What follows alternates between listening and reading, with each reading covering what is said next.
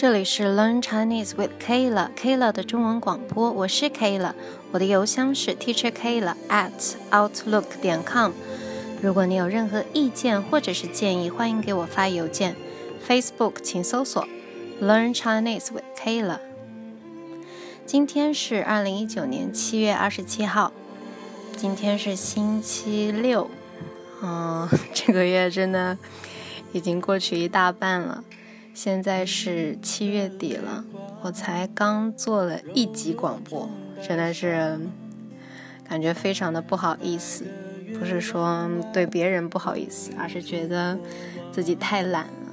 其实也不是很忙，但是可能就是最近太懒了，太放松了啊。所以今天来做一个轻松一点的音乐话题。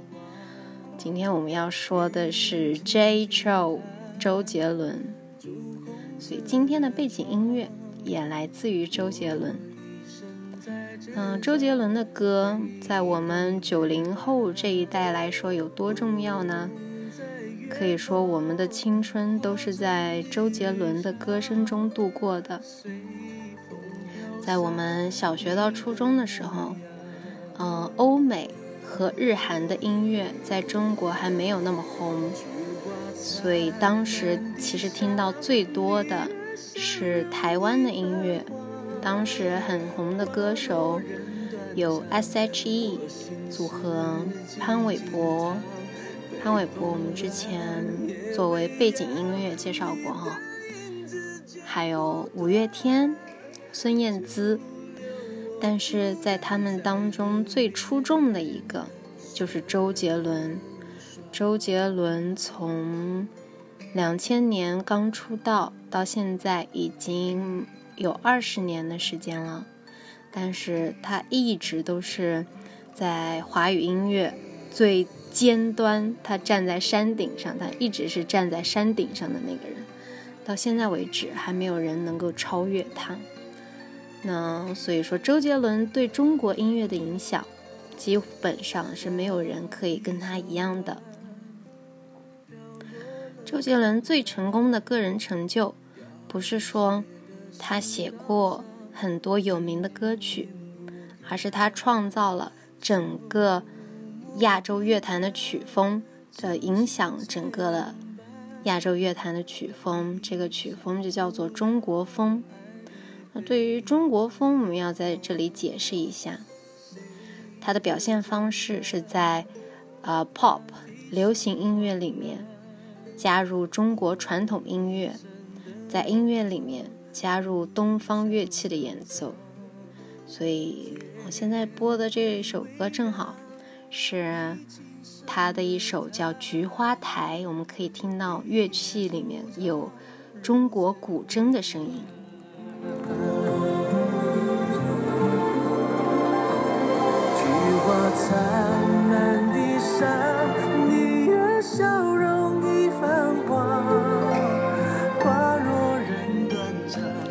嗯，不知道是不是每个人都知道古筝是什么音色，所以刚才我们听到的这段音乐里面，它的每一句结尾都会有那种噔噔噔那种声音，那个就是古筝发出来的声音啊。所以在这种对于流行音乐。和中国传统音乐相结合的曲风，在周杰伦之前是从来没有人尝试过的。这也就是周杰伦之所以在歌坛的地位还没有能被任何人取代的原因。所以，嗯，现在播放的这首歌叫做《菊花台》，是周杰伦中国风的代表作之一。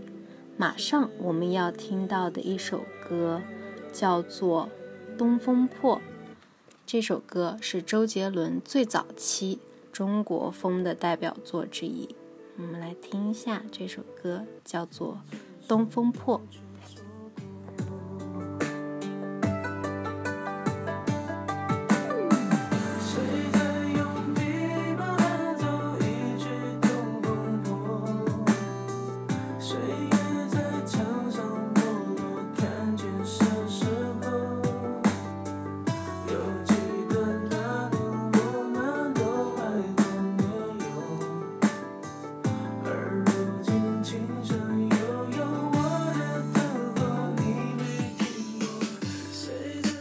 今天想起来做这期的原因呢，是因为，嗯，前几天有一位年轻的网友在中国的社交网网不对，在中国的社交网站，这个网站叫做微博，他在上面提问说，周杰伦的微博点击率那么低，为什么演唱会的门票还那么难买？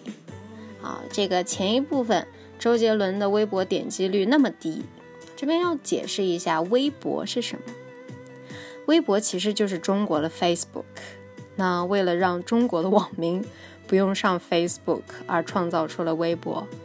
那当然啦，里面都是一些非常美好的新闻。所以，呃，请不要认为说我们没有 Facebook，生活就很无聊。其实我们还有微博可以刷。但是，是不是说？里面的新闻那么中立，而让你可以知道世界各国发生的事情，那就很难说了。那但是呢，微博里面的榜单是可以拿钱买的，所以现在有很多明星的粉丝会用钱帮自己的偶像买榜单，那这就是现在的流量明星。因为都是他们的粉丝用流量把他们榜单买过来，但是周杰伦的粉丝那基本上是和我差不多大的人，虽然说也不老，但是也不是特别年轻啦，不是说二十岁左右的人，甚至说有的歌迷要比我还大一点，像，嗯，比如说八零后也有很多，八零后、八五后这样的。也有很多是，嗯，周杰伦的粉丝啊，因为我们基本上都已经工作了，所以生活也会被工作啊，嗯，其他事情啊所就是占满，所以对于追星的热情其实没有小年轻呢。小年轻，我竟然在说小年轻，我也很年轻啊，啊，这我们追星的热情没有小年轻那么高。简单来说，就是八零后、九零后已经开始老了，追不动星了。天天的工作压力那么大，哪有时间追星啊？你看，我广播都没有时间录。好，回到刚刚那一张帖子，那因为网上的这张帖子又在周杰伦的歌迷中掀起了一股热潮，很多八零后、九零后开始在微博上面给周杰伦投票。那短短几个小时的时间。关于周杰伦的那条新闻又变了，变成了微博的头条，那比第二名的新闻多了几千万的点击率。这几天也在大家也在讨论说哈，说为什么那么多人喜欢周杰伦？啊，想说周杰伦对当代青年人的影响到底有多大？我们今天就来说一下周杰伦这位歌手。首先是他的生长环境。对他创创作的影响非常大。先要从他的童年说起。周杰伦呢，从小在单亲家庭长大，是他的妈妈一直带着他。周妈妈对周杰伦的影响非常大。周杰伦有一张专辑叫做《叶惠美》，叶惠美是周妈妈的名字。在周杰伦四岁的时候，周妈妈就送他去学钢琴。周妈妈说。嗯，因为他在会走路以前就对音乐很有感觉，所以他也希望培养他在音乐这一方面的天赋。嗯，这以也就是他周杰伦长大以后能够自己做音乐的这是基础。所以如果去看他的演唱会的话，很多时间他是自弹自唱，自己弹钢琴自己唱。那也是呢，音乐给他这一生带来了巨大的改变。周杰伦在国中的时候，台湾说国中哈，我们大陆说高中，有学妹帮他报名了台湾的娱乐节目《超级新人王》。因为周杰伦是个很害羞的人，他不敢独唱，就是自己在台上唱歌，所以他就帮一个同学伴奏。在登台演出的时候，他被他的贵人。吴宗宪发现了，吴宗宪被人称为台湾综艺大哥大。如果你看过台湾综艺，啊，叫我猜我猜我猜猜猜的话，那你可能知道这个人。不过，我想听这个广播，如果你没有在中国或者是台湾长大，那你应该应该不会有什么人看过这个节目。那吴宗宪，因为他做了很多年的综艺，所以他非常知道观众想看的是什么。但是吴宗宪。因为这个人的人品，那可能每个人看不太一样。虽然他发现了周杰伦，但是在周杰伦出道以后，吴宗宪作为他的老板，一直压榨周杰伦。嗯，可能是说他用写歌赚来的钱，那吴宗宪拿了很多，只给周杰伦留一点点，所以。有一些活动啊，可能周杰伦不想去参加的，他也逼周杰伦去参加，所以最后的时候，可能大家就闹得比较不愉快。周杰伦最后在英国结婚，也没有请吴宗宪去参加他的婚礼。但是吴宗宪在周杰伦一开始的时候，对于他的帮助真的很大。吴宗宪发现周杰伦以后。周杰伦就开始专职写歌。当时的周杰伦为当时很有名的歌手张惠妹、刘德华都写过歌，但是最开始的时候，大家都不接受他的风格。有一个很有名的故事，就是周杰伦让刘德华的助手把自己写的歌给刘德华看。刘德华是中国，嗯，一位非常有名的歌手，他。唱过很多有名的歌，也演过很多电视电影。嗯，他的年龄要比周杰伦大十几岁的样子。所以周杰伦把自己写的歌让刘德华的助手给刘德华看。这首歌的名字叫做《眼泪知道》。这个时候，刘德华看了名字就说自己不喜欢。刘德华当时说：“我不懂这个名字，眼泪能知道什么？”所以后来据说刘德华非常的后悔，因为他没有，因为后来如果再有人去找周杰伦约歌，在周杰伦成名以后，他的歌就非常的贵了。一开始的时候，因为他是个 nobody，是一个无名小卒，所以他写歌也非常的便宜。所以说刘德华后来非常后悔，虽然不知道这个故事是不是真的。但是周杰伦一开始写的歌不受欢迎，确实是真的。在专职为别人写了一年半的歌以后，周杰伦才有发行自己专辑的机会。一九九九年十二月的时候，吴宗宪和周杰伦说：“如果你可以在十天里写出五十首歌，我就选十首帮你出专辑。”结果。周杰伦真的在十天里写出了十，写出了五十首歌。那周杰伦也帮啊，吴宗宪也帮周杰伦出了他的第一张专辑。这张专辑就是以他以周杰伦自己的英文名命名的 J。周杰伦有很多经典曲目，现在很有名的还有《龙卷风》《可爱女人》。心情，那这些歌都出自这张专辑。虽然这张专辑里面的很多歌现在很红，但是其实这张专辑刚刚出来的时候，并不是非常受欢迎。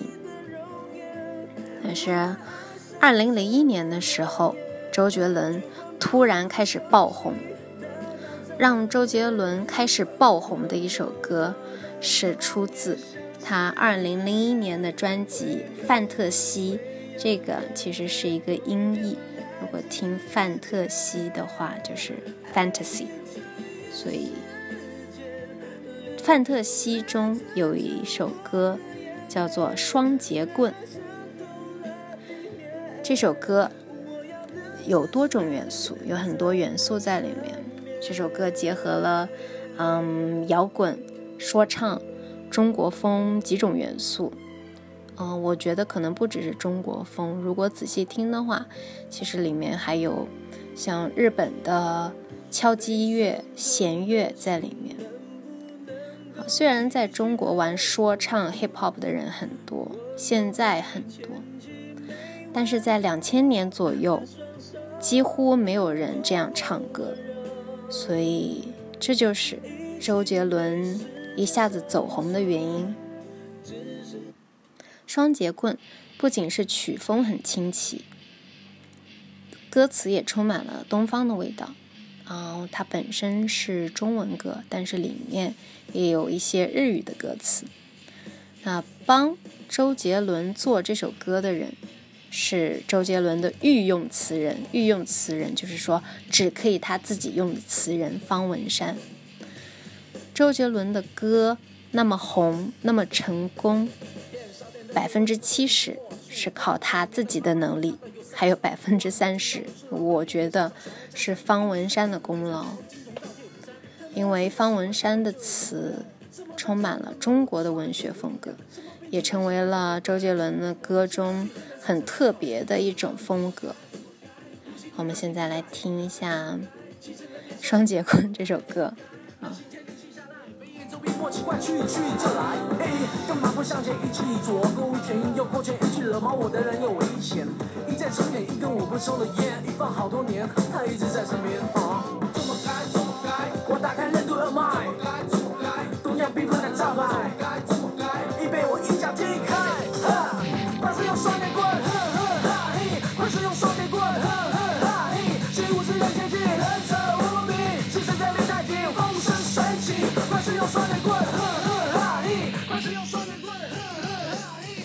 这首歌当时是我们在上初中的时候，真的非常红啊！走到哪里都有会听到人什么“快使用双截棍，哼哼哈嘿”这样讲。嗯，因为当时喜欢周杰伦的基本上都是年轻人，因为毕竟能够接受新鲜事物的人还是年轻人嘛。年纪大一点的人就觉得，为什么你好好的歌？一定要这样唱，不能好好唱音乐那样有韵律的吗？所以他们对周杰伦的风格是不怎么理解的。但是真正让周杰伦被所有人喜欢，变成国民偶像的，是这首歌《听妈妈的话》。在这首歌里面，周杰伦因为自己的童年经历。所以很感谢他的妈妈，虽然他的妈妈天天逼他弹钢琴，嗯，但是他真的很感谢他妈妈，因为他妈妈让他学了钢琴，所以才有他现在那么成功的乐坛地位。听妈妈的话是他为他妈妈写的一首歌。嗯，周杰伦唱歌有一个特点就是咬字不清，所以我们在这边。念一下这首歌歌，这首歌的歌词。今天真的老吃螺丝。这首歌的歌词。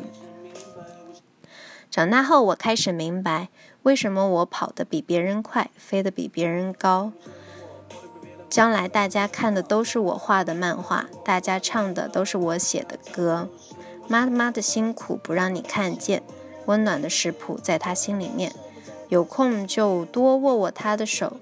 把手牵着一起梦游，所以这首歌里面写的虽然是说妈妈总是逼你做一些你并不喜欢做的事情，但是她其实是为了你好，所以也要多理解一下她。这首歌的歌词是周杰伦自己写，曲和词都是他自己写的，所以真的表达了对他对他自己妈妈的感恩之情。嗯，很感激他妈妈，想要谢谢他妈妈。我们来听一下，听妈妈的话。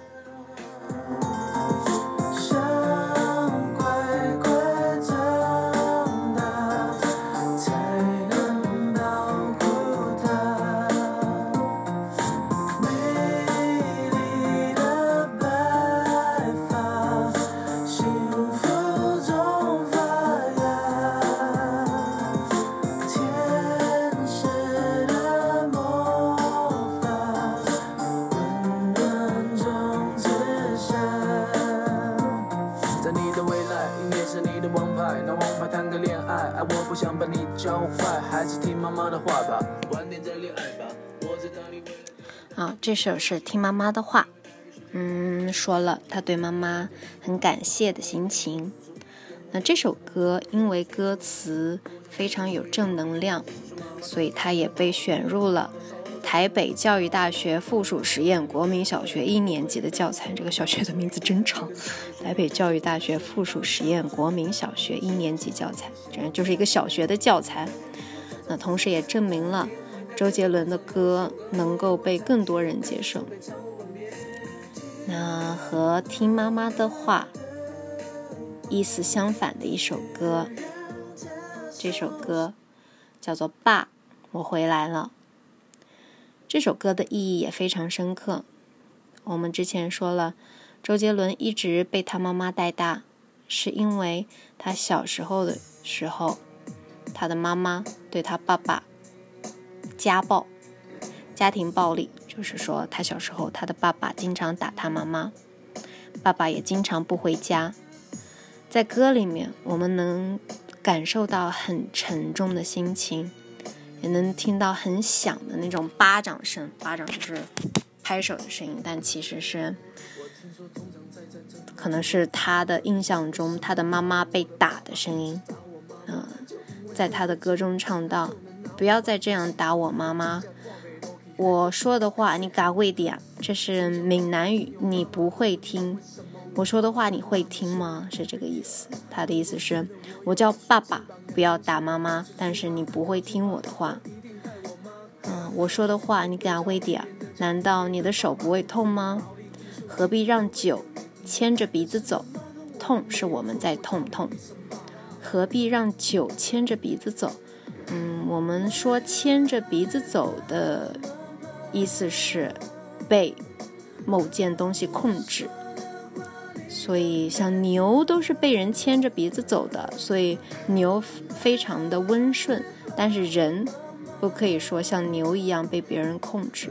所以他的爸爸肯定在他小时候经常喝酒，喝完酒以后就打他妈妈。所以他的歌词里面写了：“何必让酒牵着鼻子走？”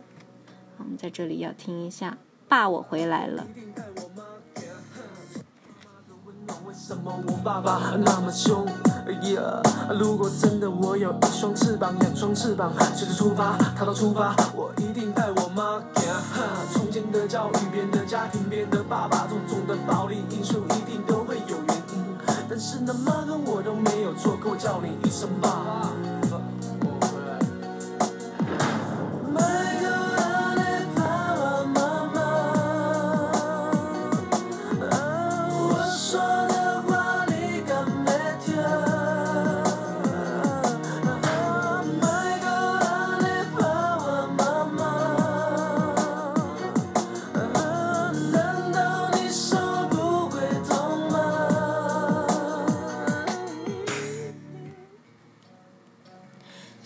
歌里面唱的都是他自己的故事，但是我觉得对于反家庭暴力这个方面也有非常深刻的意义。所以周杰伦的歌曲主题非常多样，不再只是单一的情歌，而是更关心社会现状。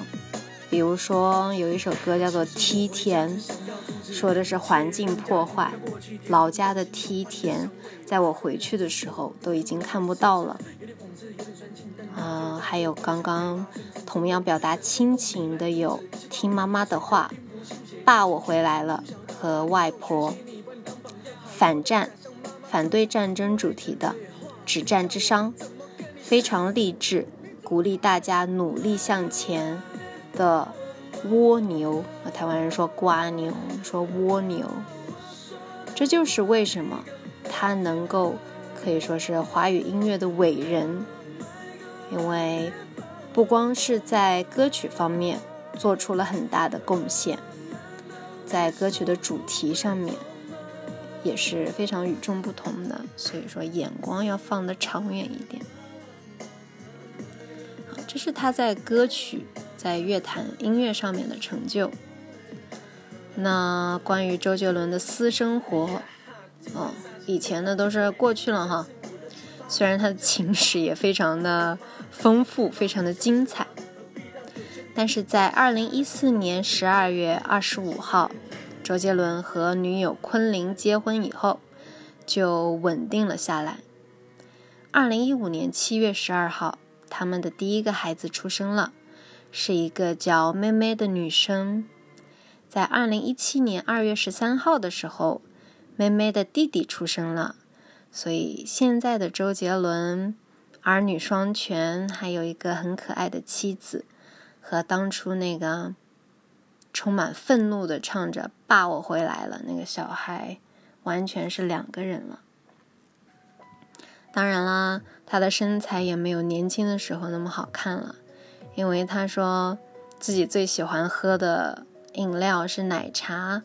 所以他的歌迷说，现在胖胖的周杰伦一定是因为奶茶喝太多了。周杰伦的成功不仅仅是因为他的歌曲，他对中文歌曲的发展做出了非常大的贡献。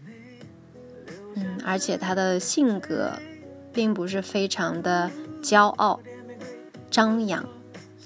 虽然他的口头禅，他很喜欢讲“哎呦不错哦”，很喜欢讲“哎呦不错哦”。还有另外一个口头禅是“屌不屌”，因为他比如说自己做了呃一一段歌以后，就会问别人说“屌不屌”，就是厉不厉害，就这个意思。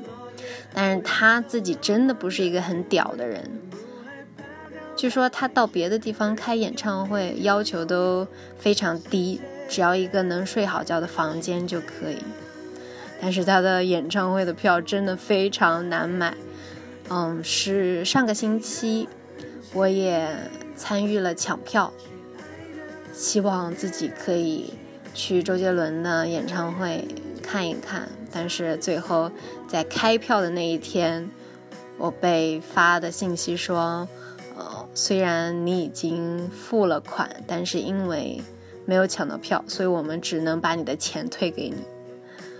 他的票很难买是真的，但是因为周杰伦真的非常优秀，嗯，这也让很多人，其中也包括我会说，喜欢了他二十年，我不后悔。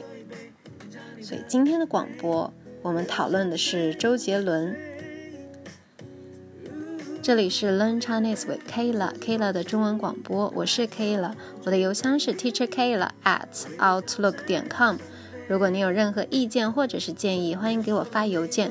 Facebook 请搜索 Learn Chinese with Kayla。